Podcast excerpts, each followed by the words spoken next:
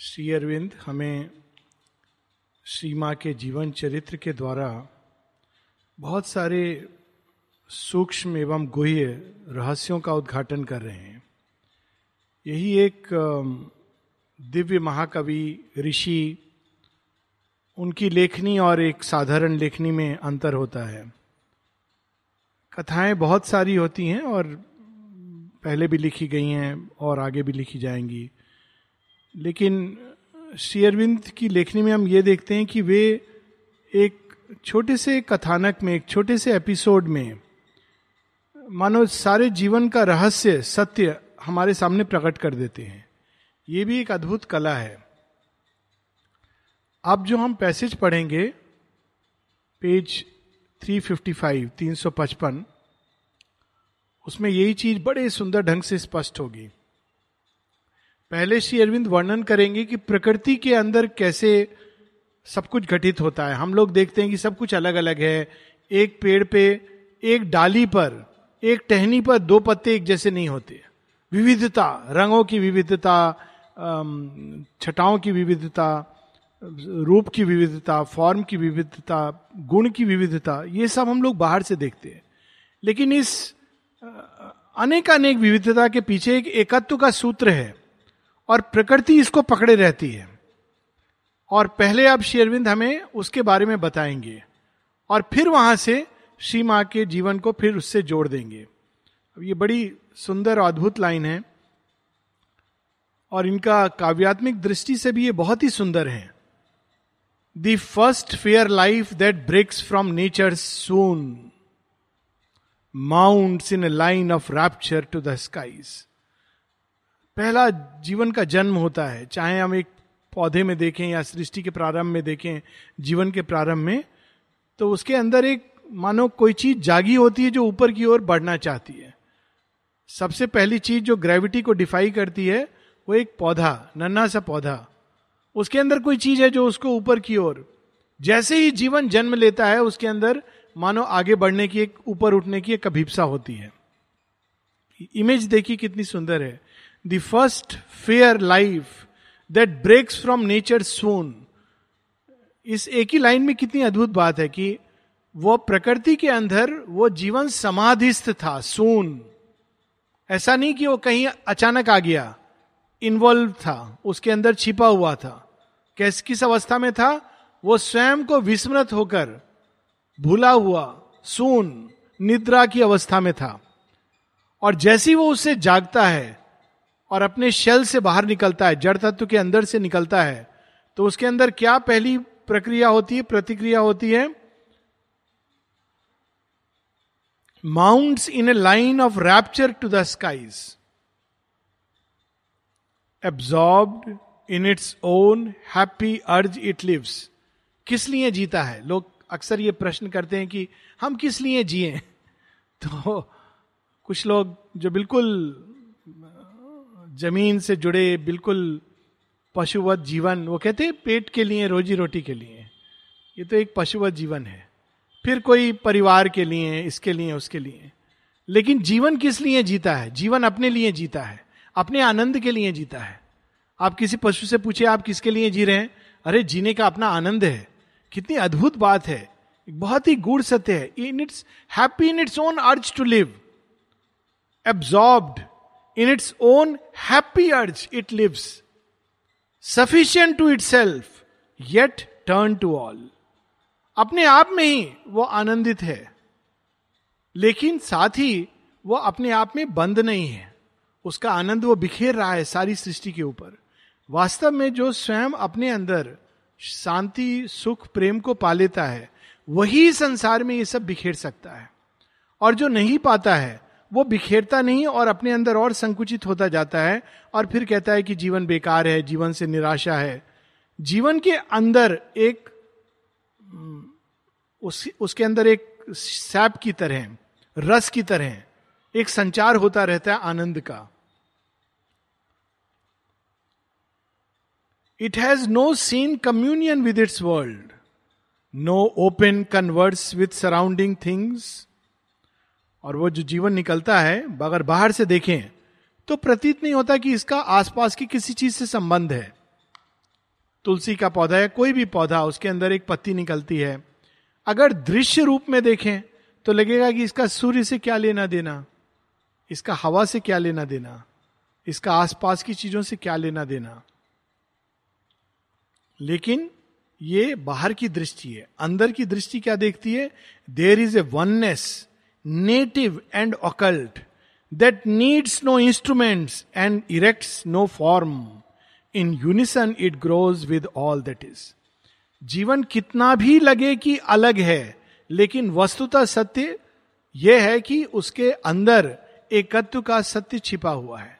हर चीज़ से वो जुड़ा है एक परस्परता है। इसके बहुत सारे प्रैक्टिकल डायमेंशन um, uh, हैं। जैसे माँ कहती है कि इस परस्परता के कारण तुम अगर ये सोचो कि अकेले तुम योग कर लोगे, आसपास की चीज़ें बदलेंगी नहीं तो ये संभव नहीं है। माँ कहती, इवन भगवान नहीं कर सकते ऐसा। इसलिए सब चीज़ को साथ लेके चलना पड़ता है। इसके बहुत सारे प्रैक्टिकल इम्प्लीकेशन है। इवन अगर हम खुद को शट कर दें, कुछ लोग सोचते हैं अच्छा हम अपने आप को एक कमरे में बंद कर देंगे। ऐसा भी लोगों ने किया आश्रम में। श्री अरविंद का एग्ज़ाम्पल लेते श्री अरविंद ने स्वयं को बंद कर दिया। श्री अरविंद ने कुछ बंद नहीं किया था। वो बार्सिलोना और पेरिस और लंदन और यूरोप और अमेरिका कहाँ कहाँ कार्य नहीं कर रहे थे, एक स्थान पर बैठे हुए। उनको जाने की आवश्यकता नहीं थी। हर चीज़ से जुड़े थे। यहाँ तक कि जो पत्र आते थे सारे रात, और वो पत्र कहाँ कहाँ जा रहे थे। पुस्तकों के माध्यम से, विचारों के माध्यम से, हर माध्यम से वो सारी सृष्टि में फैले हुए थे। केवल भौतिक जगत नहीं माता जी इस बात को स्पष्ट करती हैं कि लोग ऐसा गलत समझते थे कि शेयरविंद ने स्वयं को अलग कर लिया है। माँ कहती, ये सच नहीं था। लेकिन अगर वो फिजिकली भी बाहर जाते तो फिर तो कोई उनको किसी भी तरह से छोड़ता नहीं। इसलिए उनको ये केवल भौतिक रूप से एक हल्का सा आवरण। तो ये जीवन का एक सत्य है कि अंदर हम सब सब चीज़ से जुड़े हैं। अगर खुद को बंद भी कर लें एक कमरे में तो अंदर जो जुड़े हैं उसको तो कोई अलग नहीं कर सकता। आँखें बंद करके व्यक्ति ध्यान करने बैठता है। किसका ध्यान करता है? उन्हीं सब चीज़ों का जिनसे बाहर वो जुड़ा हुआ है, आँखें खुले हुए। फिर कहता है, ध्यान नहीं हो रहा। ओह, इस चीज़ से हट जाऊँ तो शायद ध्यान हो। इसीलिए शिरविंद कहते हैं there is a there is a oneness native and occult native क्या है? जिस चीज़ के साथ आपने जन्म लिया है नेटिव है। वो आपकी पहली, पहला सत्य है। और छिपी हुई है occult that needs no instruments and erects no form उस वननेस को अपने सत्य को प्रकट करने के लिए कोई बाहरी इंस्ट्रूमेंट नहीं चाहिए। कि आप किसी से मिले तो वो वननेस प्रकट होगी। वो है। वो वो जीवन का एक सत्य है। In unison it grows with all that is और हम कितना भी हम प्रयास कर लें, हमारा विकास सामूहिक समष्टि के विकास के साथ जुड़ा हुआ है। एक सीमा तक तो इंडिविजुअल आगे जा सकता है अकेला, और जाता भी है, लेकिन एक सीमा के परे उसका वो अतिक्रमण नहीं कर पाएगा जब तक सब कुछ साथ में प्रोग्रेस नहीं करेगा। इसीलिए माँ कहती है, इस योग में डबल मूवमेंट ज़रूरी है इंडिविजुअल एंड कलेक्टिव आप केवल खुद में विकास कर लू कलेक्टिव विकास में योगदान नहीं दू कलेक्टिव विकास से मेरा कोई संबंध नहीं है, ये संभव नहीं है। चीज़ें जुड़ी हुई हैं। All contact it assumes into its trance even पौधे, पशु, पक्षी, जड़ तत्व, अपने ट्रांस में, जड़ तत्व से अधिक कौन सी चीज़ जो विलग है? हर चीज़ को उसने अपने अंदर सोखा हुआ है। All contact laugh tossed consents to the wind kiss and takes transmutingly the shocks of sun and breeze हर चीज़ को वो अपने अंदर लेता है और उससे रूपांतरित होता है। यही प्रोसेस है जीवन की। अब इसको बड़े सिंपल ढंग से एक बार बच्चों के साथ एक बात हो रही थी विशेष चर्चा। कोई विषय नहीं था। तो विषय ऐसे बन गया कि आज तुमने क्या खाना खाया? तो एक बच्चे ने कहा, इडली खाई। तो इडली कहाँ से आई? इडली चावल से बनी। चावल कहाँ से आया? चावल खेत से आया। एक लंबी वार्ता है, मैं संक्षेप में बता रहा हूँ। अच्छा खेत में ये चावल कैसे पहुँचा? अच्छा ऐसे ऐसे पहुँचा। चावल को बीज से पूरा चावल का एक, ये धान बनने में क्या क्या चीज़ों का सहयोग हुआ? किसान ने किया, ये सब किया, ज़मीन साथ में पानी आया, साथ में हवा भी आई, सूर्य भी आया, सब कुछ आया, ऋतुएँ परिवर्तित हुई। तो अंत में एक बच्चे के अंदर बड़ी सुंदर एक दृष्टि जागी, बच्चों के अंदर से अच्छा तो जब हम चावल खाते हैं तो सब कुछ खाते हैं? मैंने कहा हाँ चावल खाते हो तो सूर्य भी खाते हो, किसान का पसीना भी खाते हो, जल भी खाते हो हवा भी खाते हो, ये सब तुम भोजन ग्रहण करते हो। तो दूसरा बच्चा कहता है, इसीलिए पूजा करते हैं खाने के पहले। करेक्ट क्योंकि ये सब चीज़ें दिव्य में जुड़ी हुई हैं, दिव्य में स्थापित हैं। ये जीवन का सत्य है, हम लोग नहीं जानते। हम लोग बाहर से देखते हैं कि हमने खा लिया, खत्म हो गया। इसीलिए कम से कम इतना ज़रूर जानना चाहिए कि भोजन के साथ भोजन की चेतना कम से कम कौन बना रहा है, कैसे, इतना तो कांटेक्ट होना ही चाहिए। और सबसे सिंपल कांटेक्ट है डिवाइन तो ये जो वननेस है हर चीज़ में, एक छोटा सा पौधा भी ये जानता है। उसको बताने की ज़रूरत नहीं होती। सूर्य को लेता है और अपने अंदर उसको चेंज कर लेता है नेचुरली उससे वो ऊर्जा खींच लेता है। हम लोग क्या करते हैं? सूर्य को लेते हैं, फिर कहते हैं, उफ, पसीने में परिवर्तित हो जाता है। लेकिन एक और रहस्य है, जो माँ खेल खेल में बताती हैं, और मुझे लगता है कि ये सच में ये सच है। माँ कहती है, एक घंटे अगर तुम सूर्य में चलोगे तो तुम्हारा एनीमिया दूर हो जाएगा। इस पर रिसर्च नहीं हुई है, लेकिन करनी चाहिए।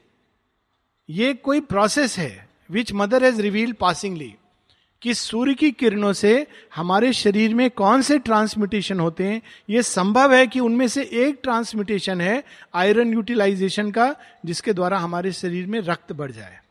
लेकिन हम लोग ऐसा नहीं जानते, क्योंकि डॉक्टर लोग बोलते नहीं हैं। हम लोग को लगता है सूर्य, उफ, सीधा हीट स्ट्रोक हीट स्ट्रेन तो लेकिन पौधा ये जानता है। तो सूर्य से वो ऊर्जा खींच लेता है, जल से ऊर्जा खींच लेता है। और हवा से ऊर्जा खींच लेता है। और लेकिन कितनी सुंदर वाणी भी देखिए। Laugh tossed consents to the winds kiss and takes transmutingly the shocks of sun and breeze अब हम लोग रास्ते में जा रहे हैं, मान लीजिए। हवा चल रही है तेज। तो नॉर्मली हम लोग की प्रतिक्रिया क्या होती है? माइंड के कारण। ठंडी लग रही है। लेकिन पौधा क्या कहता है? आ किस ऑफ़ द ब्रीज इतने ज़ोर से मुझे पवन चुंबन कर रहा है, सूर्य आलिंगन में ले रहा है। It is a different vision altogether एक पोइट का, एक सियर पोइट का वर्णन है। और कितना अद्भुत वर्णन है कि सारी सृष्टि आपके साथ साथ चल रही है। प्रकृति आपके साथ साथ चल रही है। A blissful yearning riots in its leaves अनेकों अनेकों रंग राइट्स राइट कहते हैं जब कोई ग्रुप बेतरतीब से बिना कोई नियम कानून के एक साथ, जैसे पांडिचेरी की सड़कों पर ट्रैफ़िक, कई जगहों पर, यहाँ तो फिर भी अच्छा है। और अगर मान लीजिए सब लोग अपने अपने ढंग से अभिव्यक्त करें अपने आप को तो राइट और प्रकृति क्या करती है? उसको ही रंगों में बदल देती है। माता जी की एक छोटी छोटी चीज़ें इस सत्य से प्रकट होती हैं। एक बार एक स्याही गिर गई, कोई कर रहा था कुछ पेंटिंग माता जी के सामने वो कागज़ पर तो बच्ची रोने लगी। माँ कहती, ठहरो ठहरो ठहरो, रोना नहीं। देखो, अभी हम लोग क्या करेंगे? माता जी ने हाथ से उसको थोड़ा इधर उधर करके बड़ा सुंदर सा उससे एक पेंटिंग बना दी। माँ ने कहा, कैसा लगा? बहुत अच्छा लगा। इसको कहते हैं राइट्स जो एक बिल्कुल ऐसी चीज़ जो लगता है कि पूरी व्यवस्था को जिसने नष्ट कर दिया, माँ उसमें से भी एक सुंदर सी चीज़ बना लेती है। प्रकृति ऐसा करती है। A magic passion trembles in its blooms. Its boughs aspire in hushed felicity. ठीक जैसे दर्शन डे के समय हम लोग सब चुप होकर के प्रतीक्षारत होते हैं किसकी की आह आज माँ श्री अरविंद के पास जाने को मिलेगा उनके कक्ष में उनके दर्शन होंगे वैसे ही पुष्पों के अंदर वेजिटेबल किंगडम के अंदर, इन सब के अंदर एक शांत रस एक आनंद, एक अभिप्सा जगी होती है और वो अभिप्सा शांत होती है, प्रकाश के प्रति। An occult godhead of this beauty is cause अब ये सौंदर्य क्यों होता है? अगर हम देखें, प्रकृति के अंदर एक स्वाभाविक सौंदर्य होता है। अगर मनुष्य उसको आके ना बिगाड़े, जंगल में चले जाइए राइट है, कोई चीज़ तरतीब से नहीं है। लेकिन आपको एक सौंदर्य की अनुभूति होगी। लेकिन मनुष्य आएगा, उसको काट कूट के कुछ लोग शेप बना देते हैं। बड़ा अजीब सा लगता है देख करके। वृक्ष को एक शेप दे देंगे। और लगता है, उफ, ये बर्बाद हो गया। इसको छोड़ देते ऐसे ही। जो मास्टर होता है, वो कभी ट्रिमिंग इस तरह से नहीं करता है कि उसको एक मेंटल शेप दे। वो केवल उन चीज़ों को हल्का हल्का ट्रिम करेगा। ऐसे ही लगेगा जैसे नेचुरल है। लेकिन फिर भी जो चीज़ें डेड हो रही हैं, उसको वो हटा देगा।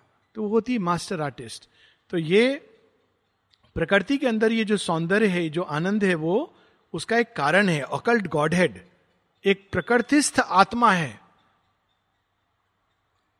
This spirit and intimate guest of all this charm जो इन सबको भोगती है, जो इन सब के अंदर अपने चार्म को, अपने आनंद को बिखेरती है।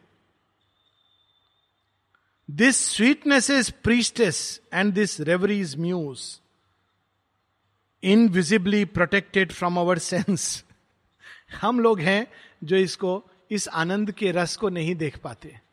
लेकिन प्रकृति की चीज़ें इस रस को देख पाती हैं। हम लोग नहीं कर पाते, क्योंकि हम लोग अगर पूरे सुंदर रास्ते से भी जाएँगे तो अपने एक मकर जाल में छिपे हुए, ओ, आज क्या हुआ? उसने मुझे क्या कहा? आज क्या कहूँगा? आज खाना क्या मिलेगा? आज ये चीज़ क्यों हुई?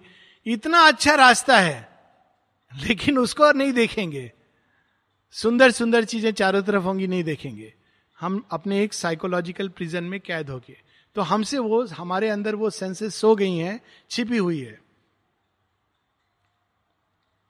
The dryad lives in a deeper ray dryad Greece में इस गॉडेस को, जो प्रकृति में समाधिष्ठ देवी है, उसको ड्रायड तो ड्रायड वो देवी होती थी जो प्रकृति के अंदर वैसे ये माना जाता है कि वो वृक्ष में रहती है, वृक्षों की आत्मा, पहाड़ों की आत्मा, नदियों की आत्मा, ये वैदिक विजन था। अब हम लोग सब चीज़ को जड़ समझते हैं, लेकिन उसकी आत्मा होती है, आपको उससे प्रार्थना करनी होती है अगर उस पर चढ़ रहे अभी भी भारतीय सेना में जो विश्व की सबसे ऊँची सड़क है जहाँ सेना है, वो भारतवर्ष में खरदुंगला एक पास है, अट्ठारह हज़ार फीट ऊपर। सड़क है, जो भारत की सेना के लोगों ने बॉर्डर सिक्योरिटी फोर्स ने बनाई है। तो बर्फ़ से बिछी होती है, लेकिन सेना तो हर समय जाएगी। तो टायर में चेन बाँध करके उससे जाया जाता है, क्योंकि नहीं तो वो तो फिसल जाएगा। तो चेन से, वो स्पेशल टायर चेन से बंद करके जिससे वो मज़बूत रहे। तो खरदुंगला के ऊपर मान्यता है कि वहाँ पर खरदुंगला पर्वत का एक देवता है, उसका नाम है खरदुंगला। तो उनका एक मंदिर है। तो सारे ट्रक आर्मी के, वहाँ तो और कोई ट्रक जाता नहीं है। सारे आर्मी के ट्रक जाएँगे तो वहाँ रुकेंगे और जाकर अंदर में प्रणाम करके जाएँगे। ऐसी मान्यता है। ऐसा कहा जाता है। मैंने ये कहानी सुनी है कि एक बार एक व्यक्ति ने कहा कि, कौन ये सब फालतू बेकार की चीज़ें खरदुल्ला बाबा कुछ होते हैं? वो बैठा रहा ट्रक में, उसने कहा, आप लोग जाओ। और अचानक ट्रक फिसलने लगा। बाकी सब लोग गए, ट्रक फिसलने लगा और पूरी वो खाई में चली गई। और वो आदमी और वो ट्रक खत्म हो गया। ना ये स्पिरिट ऑफ़ फॉर्म होती हैं और हमको उनको रिस्पेक्ट करना पड़ता है। माँ कहती है स्पिरिट ऑफ़ फायर पवित्रा दा ने इसका अनुभव जापान में किया था। जब माँ इसकी बात करती, कहते हाँ मैंने देखा था। स्पिरिट ऑफ़ फायर को जलाने के लिए एक चीज़ आ रही थी और मैंने उसको कहा नहीं और वो दूसरे घर में चली गई। माँ ने भी अनुभव किया है।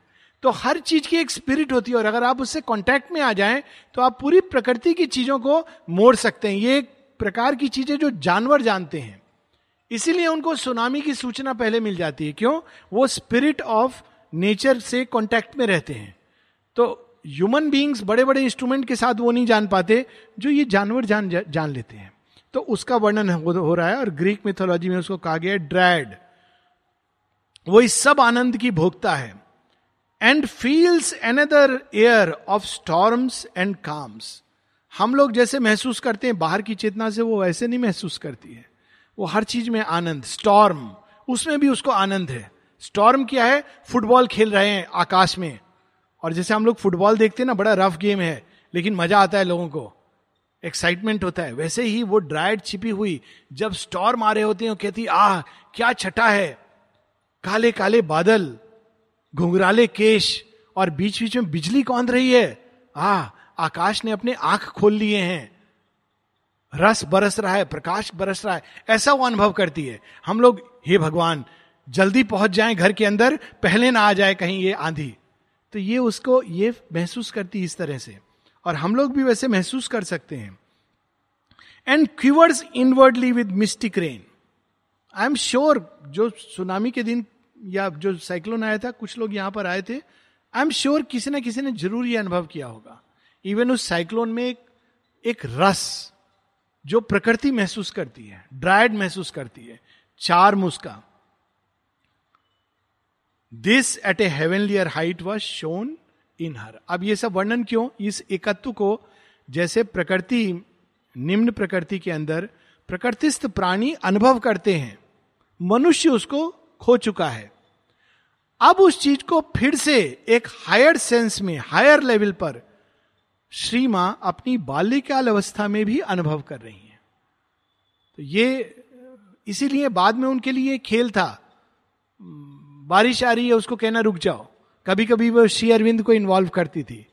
जब गोलकुंड में, वो ढलाई होने वाली थी तो वो लोग कह रहे थे, अभी बारिश, सारे बादल आ गए सारे अब वो लोग तैयार हैं करने के लिए, अब अगर बारिश आई तो सब बिगड़ जाएगा। तो माँ श्री अरविंद के पास जाती हैं और कहती हैं, लॉर्ड, बहुत बादल हैं और ये काम होना है तो बड़ा सुंदर वो वर्णन है। श्री अरविंद कुछ नहीं कहते हैं, देखते हैं बादलों की ओर। कुछ कहा नहीं उन्होंने, कुछ देर तक देखते रहे। काम होता रहा, श्री अरविंद ने कुछ देर देख के अपनी दृष्टि हटा ली। काम होता रहा, कुछ नहीं हुआ, जैसे ही काम खत्म हुआ, क्योंकि अब पानी डालना है। तो खूब अच्छी बारिश हुई तो दोनों तरह से एडवांटेज हो गया। काम भी हो गया और उसके बाद में जो पानी डालने का काम था उसकी आवश्यकता नहीं रही क्योंकि वो काम बादल ने कर दिया। तो ये तब होता है जब हम इस वननेस को और ये चीज़ बहुत बार उल्लेख आता है। आप देखेंगे इवन महाभारत रामायण में इसका उल्लेख आता है। समुद्र रास्ता नहीं दे रहा है बहुत आंदोलित है। तो फिर प्रा, प्रार्थना करते हैं श्री राम प्रे करते हैं लक्ष्मण तो क्रोधित हो उठते हैं। कहते, तुम जानते नहीं हो मैं कौन हूँ? सुखा डालूँगा तुमको. तो समुद्र देवता आके कहते, ठीक है, मैं रास्ता दे रहा हूँ। पार्क गेस्ट हाउस की कहानी है। ये जब बना रहे थे, बन नहीं रही थी दीवार तो माता जी ने कहा, तुमने समुद्र की ज़मीन ले रहे हो, प्रार्थना की है? नहीं माँ, समुद्र से भी प्रार्थना करनी है। हाँ हाँ जाओ। तो जाते हैं, प्रार्थना करते हैं, फिर उसके बाद समुद्र ध्यान, जगह दे देता है।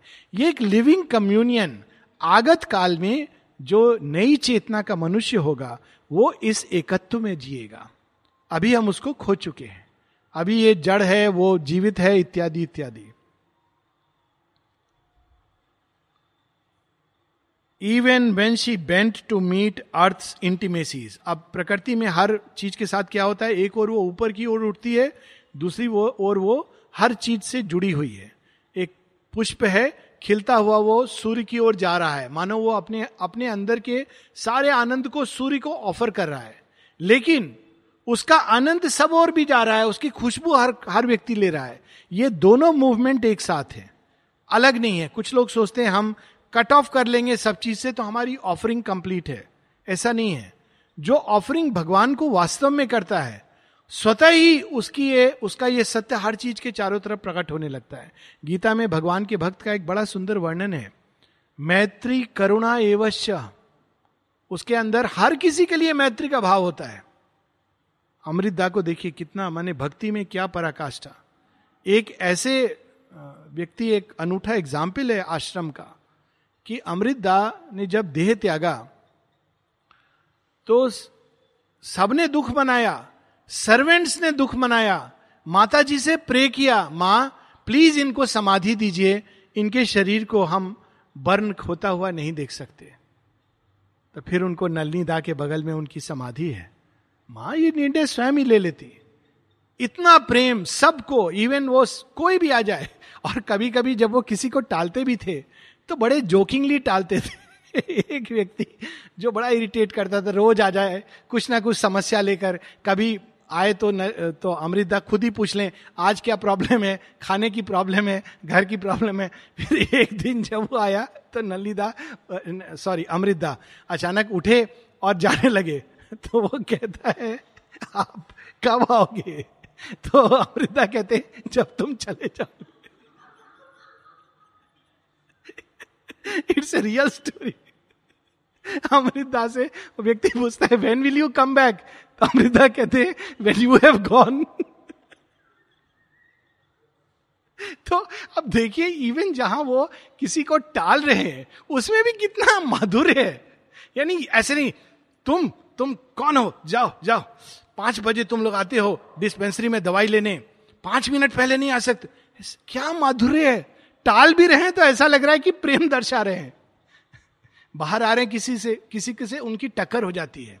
ये भगवान के भक्त देखिए, सब और उनका प्रेम बिखरता है। प्रेम माँ से करते हैं, सब और। तो अचानक टक्कर हो जाती है, एक महिला आ रही थी बाहर, उधर से।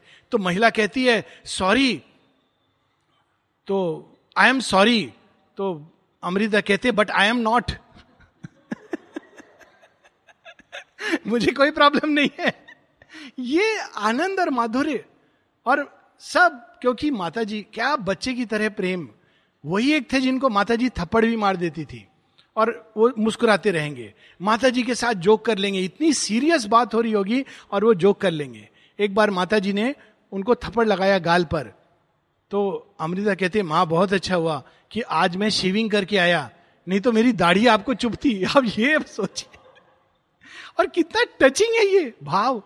माँ अच्छा हुआ, आज मैं शेविंग करके आया। नहीं तो मेरी दाढ़ी आपके हाथों को चुभती। ये प्रेम, अब ये प्रेम उनके चारों तरफ़ बिखरता था। सर्वेंट्स फील करते थे, सहयोगी फील करते थे, सब लोग फील करते थे। तो ये एक बहुत ग्रेट हाइट पर, माँ श्री अरविंद के जीवन में तो ये था ही, पर उनके अनुयायी भी, जो गीता में लिखा है ना, मैत्री करुणा एवश्च। सर्वत्र, कटा नहीं होता, बाहर से वो ना भी हो तो भी अंदर में वो हर चीज़, वही चीज़ माता जी के जीवन में even when she bent to meet earth intimacies माँ का एक पिक्चर है जिसमें एक छोटा सा बच्चा माँ के चरणों में झुका हुआ है और माँ बिल्कुल नीचे उसको मानो अपनी गोद में लेने वाली है। Bent to earth intimacies her spirit kept the stature of the gods जो वास्तव में भगवान को प्राप्त करता है, वो कोई कंडीशनल यूनियन नहीं होती। मैं तभी प्राप्त कर सकता हूँ जब मैं किसी से बात ना करूँ। ऐसा नहीं होता। वो अवस्थाएँ हैं। जिसने वास्तव में प्राप्त किया है, फिर उसमें कंडीशन नहीं लगी होती कि ये कंडीशन वो कंडीशन सतत वो भगवान के आनंद में जीता है। It's stooped but was not lost in matters reign ये अंतर है। हम लोग जब किसी बाहरी चीज़ में उलझते हैं तो पूरी तरह उसमें खो जाते हैं, विस्मृत हो जाते हैं। अपनी ही दिव्यता को भूल जाते हैं।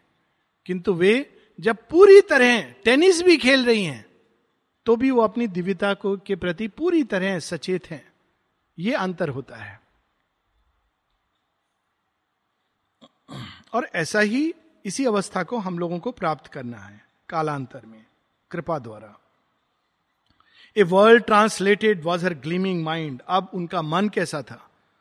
मन, हर किसी का मन कुछ विचारों से गठित होता है। एक सीमित विचार होते हैं। अधिकांश लोगों का मन उन विचारों से गठित होता है, जो उनके पुरखे, उनके पूर्वज, उनके घर द्वार, शिक्षक इन्होंने, कुछ लोग उसमें कुछ किताबों के पढ़े लिखे विचार जोड़ लेते हैं।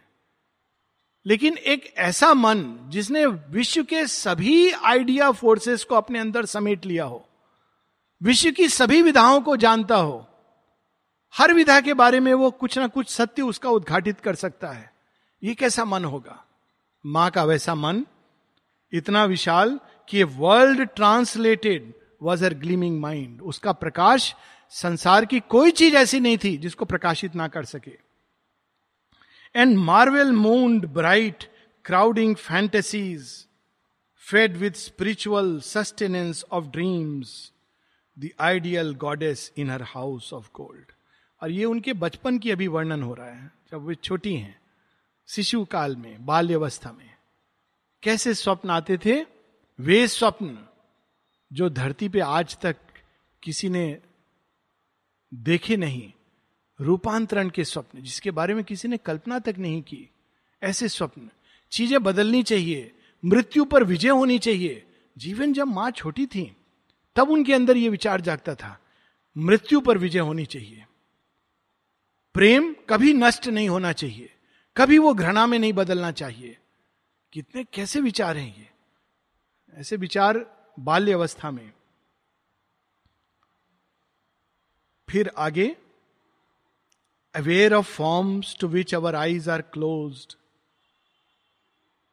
conscious of nearnesses we cannot feel the power within her shaped her moulding sense in deeper figures than our surface types अब इसमें बहुत सारे रहस्य एक साथ।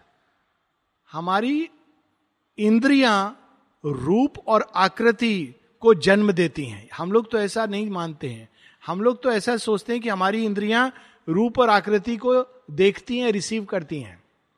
ये बाहर का सत्य है। अंदर का सत्य नहीं है। अंदर का सत्य यह है कि रूप और आकृति को इंद्रिय जन्म देती है। वास्तव में रूप और आकृति अगर हम चीज़ों के सत्य में जाएँ तो एक लेवल पर यह लगता है कि रूप और आकृति तो कुछ है ही नहीं। इसीलिए आपने कभी कभी देखा होगा कि जब नेशनल ज्योग्राफिक या किसी में दिखाते हैं सांप सांप देख रहा है, कोबरा देख रहा है तो कोबरा कैसे देखता है? कोबरा इंफ्रारेड राइट से देखता है तो वो चीज़ों को ठीक देखेगा परफेक्टली देखेगा, लेकिन इस तरह नहीं देखेगा जैसे हम देख रहे हैं। वो एक ऊष्मा से चीज़ों की पिकअप करके देखता है। इंद्रिय उसकी जो रूप दिखाती हैं, वो वैसा रूप नहीं देखता जिसे हम देखते हैं। वो अलग तरह से देखता है। उसी प्रकार से मिलिट्री में एक होते हैं नाइट विजन गॉगल्स वो कैसे करते हैं? इसी तरह ऑपरेट करते हैं। हर चीज़ के अंदर से इंफ्रारेड रेज निकलती रहती हैं। हम लोग नहीं जानते हैं। तो अगर आपने नाइट विजन ग्लासेस पहने हैं तो आप इंफ्रारेड की ऊष्मा से चीज़ों को देखेंगे। ऐसा नहीं देखेंगे जैसे हम लोग दिख रहे हैं। आपको फॉर्म दिखाई देगा आकृति। रंगों की प्ले से आकृति दिखाई देगी।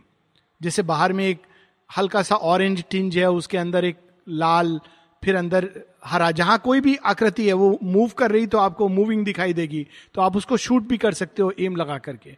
पशु होगा तो उस तरह की रफ आकृति, लेकिन ऐसी नहीं होगी जैसे आँख, नाक, कान, घोर अंधकार में भी वो देख लेगी। तो इस तरह की सेंसेस जो हैं वो आकृति बनाती हैं। और प्रकृति इसी प्रकार से सेंस के द्वारा हर चीज़ को बांधती है। ये लिखा गया है ना कि शास्त्रों में, इंद्रियों से व्यक्ति बनता है। किस तरह से? प्रकृति ने लिमिट कर दिया है कि हम इंद्रियों से एक सीमित चीज़ को देख पाते हैं। उसके आगे हम देख नहीं पाते। शरीर तक हमारी सीमा है, आत्मा को नहीं देख पाते। लेकिन माँ के शिशु काल से ही इंद्रियों का गठन ऐसा हुआ है, जो अंदर में गॉडहेड है, जो अनेकों अनेक देवता हैं उन्होंने अपनी ऊर्जाओं से, उनकी इंद्रियों को इस प्रकार से रचना की है कि जन्म से ही वो, वे चीज़ें देख पा रही हैं जो साधारण मनुष्य नहीं देख सकता है। एक बार माता जी अचानक पीछे कोई कुछ कर रहा है तो माँ कहती हैं you know I can see everything I have eyes behind my head तो शेयरविंद से इवनिंग टॉक्स में किसी ने पूछा, क्या ये सच है कि माँ पीछे से भी देख सकती हैं? शेयरविंद कहते हैं, माँ आँखें बंद कर ले भी तो सब कुछ देख सकती हैं, और ये विधा उनके अंदर बचपन से विद्यमान है। माँ ने कहीं इसका इस कैजुअल स्टेटमेंट के आगे चर्चा नहीं की है। पासिंगली एक जगह उन्होंने ये कह दिया और पासिंगली श्री अरविंद ने एक जगह कह दिया कि आँखें बंद करके भी माँ सब कुछ देख सकती हैं। कितनी अद्भुत बात है। तो ये विधाएँ उनके अंदर बचपन से, उनकी इंद्रियाँ ही अलग प्रकार से गठित हुई हैं। An invisible sunlight ran within her veins हमारे अंदर तो रक्त रक्त के साथ क्या बहता है? ये प्रदूषित हवा। किस चीज़ के प्रदूषण से? कार्बन एमिशन से नहीं। वो तो सबसे साधारण प्रदूषण है। लोगों के विषाक्त, मन के भाव, घृणा ईर्षा ये इस हवा में मिले हुए हैं। और जो हमको बीमार करते हैं, हम लोग नहीं जानते। माता जी कहती हैं, बारह इंद्रियों की बात करती हैं। वो कहती है, तुम रोग को टच करके जान सकते हो। प्रयास कीजिएगा। कभी जब फ्लू होता है, कभी ना हो। Let me put it like this पर अगर हो तो हाथ के, हथेली के इस भाग से आप फील कर सकते हो। लिटरली फील कर सकते हैं। किसी एक बीमार व्यक्ति के आसपास अगर आप ऐसे हाथ लगाएँगे तो महसूस करेंगे एक प्रकार की जलन उस हिस्से में जहाँ पर रोग है। रोग की इंटेंसिटी पता चल सकती है। ऐसी ऐसी इंद्रियाँ हैं। दूर से प्रतीत हो सकता है कि एक रुग्ण व्यक्ति पास में आ रहा है। और ये योगियों के अंदर नहीं, कुछ लोगों के अंदर एक विधान चंद्र रॉय नाम सुना होगा, कुछ लोगों ने बाद में गवर्नर भी बने, उनके अंदर ये कैपेसिटी थी। दूर से रोग पहचान लेते थे। मेरे खुद के एक टीचर थे, जिनके अंदर ऐसी अद्भुत कैपेसिटी थी कि अगर कोई पेशेंट एंटर होता, उसने कुछ बोला नहीं है। वो अपना स्टेथोस्कोप लेकर के जाएँगे, जब तक पेशेंट खड़ा हुआ है, उन्होंने लंग्स देखा, ये किया डायग्नोज दवाई लिख दी। तो हम, मैं खुद एक बार प्रेजेंट था, मैंने कहा, सर, आपने कैसे ये सब जाना? कहते, कुछ नहीं, बहुत सिंपल है। तो मैंने कहा, इतना सिंपल तो नहीं लग रहा है। जैसे वो लेडी एंटर की, प्रेग्नेंट थी, एनिमिक थी और ब्रेथलेस थी, मैंने कहा, ये सब उसके एंटर होने से आपने देख लिया? बोले हाँ। तो ये क्या और कहा की थी? गढ़वाल की थी। तो कॉमनेस्ट कॉज क्या है? ट्यूबरक्लोसिस ये सब चीज़ उनके दिमाग में फ्लैश की तरह जब तक वो उनकी कुर्सी तक आई है, आधा मिनट वो तैयार थे डायग्नोसिस के लिए। और डायग्नोसिस कंफर्म हुई। कंफर्म करने के लिए वो लिखते थे इन्वेस्टिगेशन और हंड्रेड परसेंट सही होती थी। ये विधाएँ होती हैं जो इंद्रियाँ पकड़ लेती हैं। जैसे Arthur Conan Doyle, Sherlock Holmes, ऐसी चीज़ों को देख लेते थे जो कोई देख नहीं पाता। कुछ स्त्रियों में भी ये विधा होती है कि आपने सब साफ़ रखा है, लेकिन उनको ठीक नज़र आ जाएगा कहाँ पर गड़बड़ है। कहाँ पर गंदगी है, कहाँ पर एक छोटी सी चीज़ एक विधा होती है। तो उनके अंदर ऐसी ना जाने कितनी इंद्रियाँ जागी हुई थी। और उनके रक्त में भी सूर्य का प्रकाश बहता था।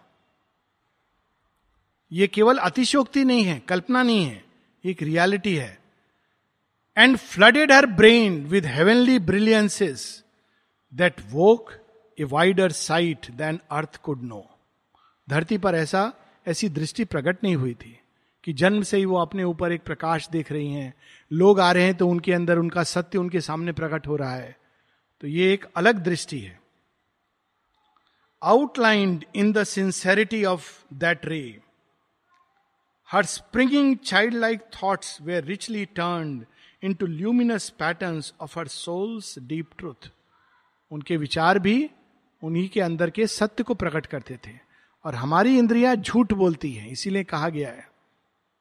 ये गठित ही झूठ से हुई हैं, जो दिखाती हो सत्य नहीं होता। लेकिन एक समय आएगा जब ये इंद्रियाँ सत्य दिखाएँगी। जो सत्य है, वो सामने दृष्टिगत हो जाएगा। एक अलग विधा होगी जो प्रकट होंगी। उसके लिए सिंसेरिटी की ज़रूरत है, ताकि हम इस इंद्रियों के झूठ को धीरे धीरे धीरे करके हटाते जाएँ। और हम जितना झूठ में धसते हैं, उतना ये और झूठा दिखलाती हैं। एक महादुराचारी पॉलिटिशियन होगा और हमको लगेगा, यही तो है देवता, इन्हीं की आराधना करनी चाहिए, यही हमको बचाएँगे। ये इंद्रिया झूठ और भी अधिक झूठ। और जब सत्य दिखने लगता है तो वो फिर क्या करती है? रत्नाकर के अंदर वाल्मीकि को दिखा देती है। ये एक अलग विधा है। And from her eyes she cast another look on all around her than मैं इग्नोरेंट व्यू हर चीज़ को जो वो देखती थी, अलग दृष्टि से। ये एक साधारण देखने में वही लगता है। दो आँखें हैं, दो कान हैं, एक नाक है, अवतार, सब कुछ वही है। लेकिन दृष्टि अलग है, श्रवण अलग है। हर इंद्रिय अलग। टेस्ट करना। माँ यहाँ तक कहती है कि रोग को टेस्ट करके जान सकते हो तुम। किसी व्यक्ति के संपर्क में आके कुछ बात करने की ज़रूरत नहीं है। उसकी गंध से जान सकते हो कि उसके अंदर क्या चल रहा है। उसके अंदर विचारों की गंध होती है। तो ये एक अद्भुत सत्य all objects were to her shapes of living selves माँ से एक बार किसी ने कहा कि तूतन खामिन इजिप्ट का एक राजा था जो यंग एज में मर गया था, चौदह साल की उम्र में। खूब अमीर तो उसके पिरामिड में खूब खजाना, ऐसा कहा जाता है। तो बहुत लोग खजाने की खोज में गए, और ऐसा सत्य है सर्वविदित है, कि जितने लोगों ने उसके पिरामिड को खोला, सबकी अकस्मात मृत्यु हुई। प्राय सबकी, किसी की सर्वदंश से, किसी के एक्सीडेंट से विचित्र विचित्र ढंग से। तो माँ को जब ये कहा गया, माँ ने कहा नेचुरली उनको लगता है वो ममी है, मृत है। उसके अंदर स्पिरिट और फॉर्म जीवित रहती है। और इजिप्शियन इस सत्य को जानते थे। और नेचुरली तुम उनकी तंद्रा में उनको जाकर डिस्टर्ब करोगे तो रिएक्ट करेगी। तो ये एक अलग दृष्टि है। इस दृष्टि से वे हर चीज़ को जानती थी। All objects were to her shapes of living self and she perceived a message from her kin in each awakening touch of outward things हमको लगता है चीज़ें मृत हैं। या अर्ध जागृत है। लेकिन माँ को वो बात करती थी। वो जा रही है सब्ज़ी के पास, सब्जियों के बगीचे में, और एक सब्ज़ी कह रही है, माँ माँ माँ, मुझे ले लो, मैं तैयार हूँ। वो उसको तोड़ देंगे दूसरी कहती है, अभी नहीं अभी नहीं अभी नहीं। उसको छोड़ देंगे हम लोग कैसे करेंगे? देखेंगे बाहर से उसको। माँ कहती है कि मुझे सब्ज़ियाँ आकर्षित करती थी। कबर्ड के अंदर छिपे औज़ार। माँ, देखिए, इसने मेरी क्या दुर्गति की है। आपसे छिपा करके हमको यहाँ रखा हुआ है। गन्ने को जब पास किया जा रहा है मशीन के अंदर से, माँ जब न्यू होराइजन शुगर मिल के इनोग्रेशन में गई थी तो गन्ना से वो गन्ने का रस बना करके वो मशीन थी। तो माँ ने जब देखा तो बड़ी देर तक खड़ी रही। तो लोगों ने प्रतिक्रिया पूछी, माँ कहती है, इतनी अधिक उसके अंदर से प्राण ऊर्जा निकल रही है कि इसको अगर हम कुछ करेंगे नहीं इसका तो ये एक्सीडेंट कर, करा सकती है। मशीनों के अंदर कुछ गड़बड़ होती थी तो माँ कहती है नोम्स ऐसे बींग्स होते हैं जो गड़बड़ कर देते हैं और ठीक भी कर देते हैं। माँ कहती एक बार दूध उबल रहा था और मेरी दृष्टि नहीं थी तो अचानक मैंने देखा कि कोई मेरा गाउन को खींच रहा है। तो एक छोटा सा नोम नोम होते हैं जो द्वार बौने अलग जगत के इस जगत के नहीं तो वो बौने वो एक बोना दूसरे जगत का, उसने देख लिया, दूध उबल रहा है। वो आके खींच रहा है, देखो उधर, देखो। तो माने मुड़ के देखा दूध उबलने वाला है। ऐसे अनेकों अनेकों बींग से उनका रोज का ये रिश्ता नाता था। फूल से, पत्ती से, हर चीज़ से। लकड़ी कौन सी, किस चीज़ के लिए यूज़ होगी?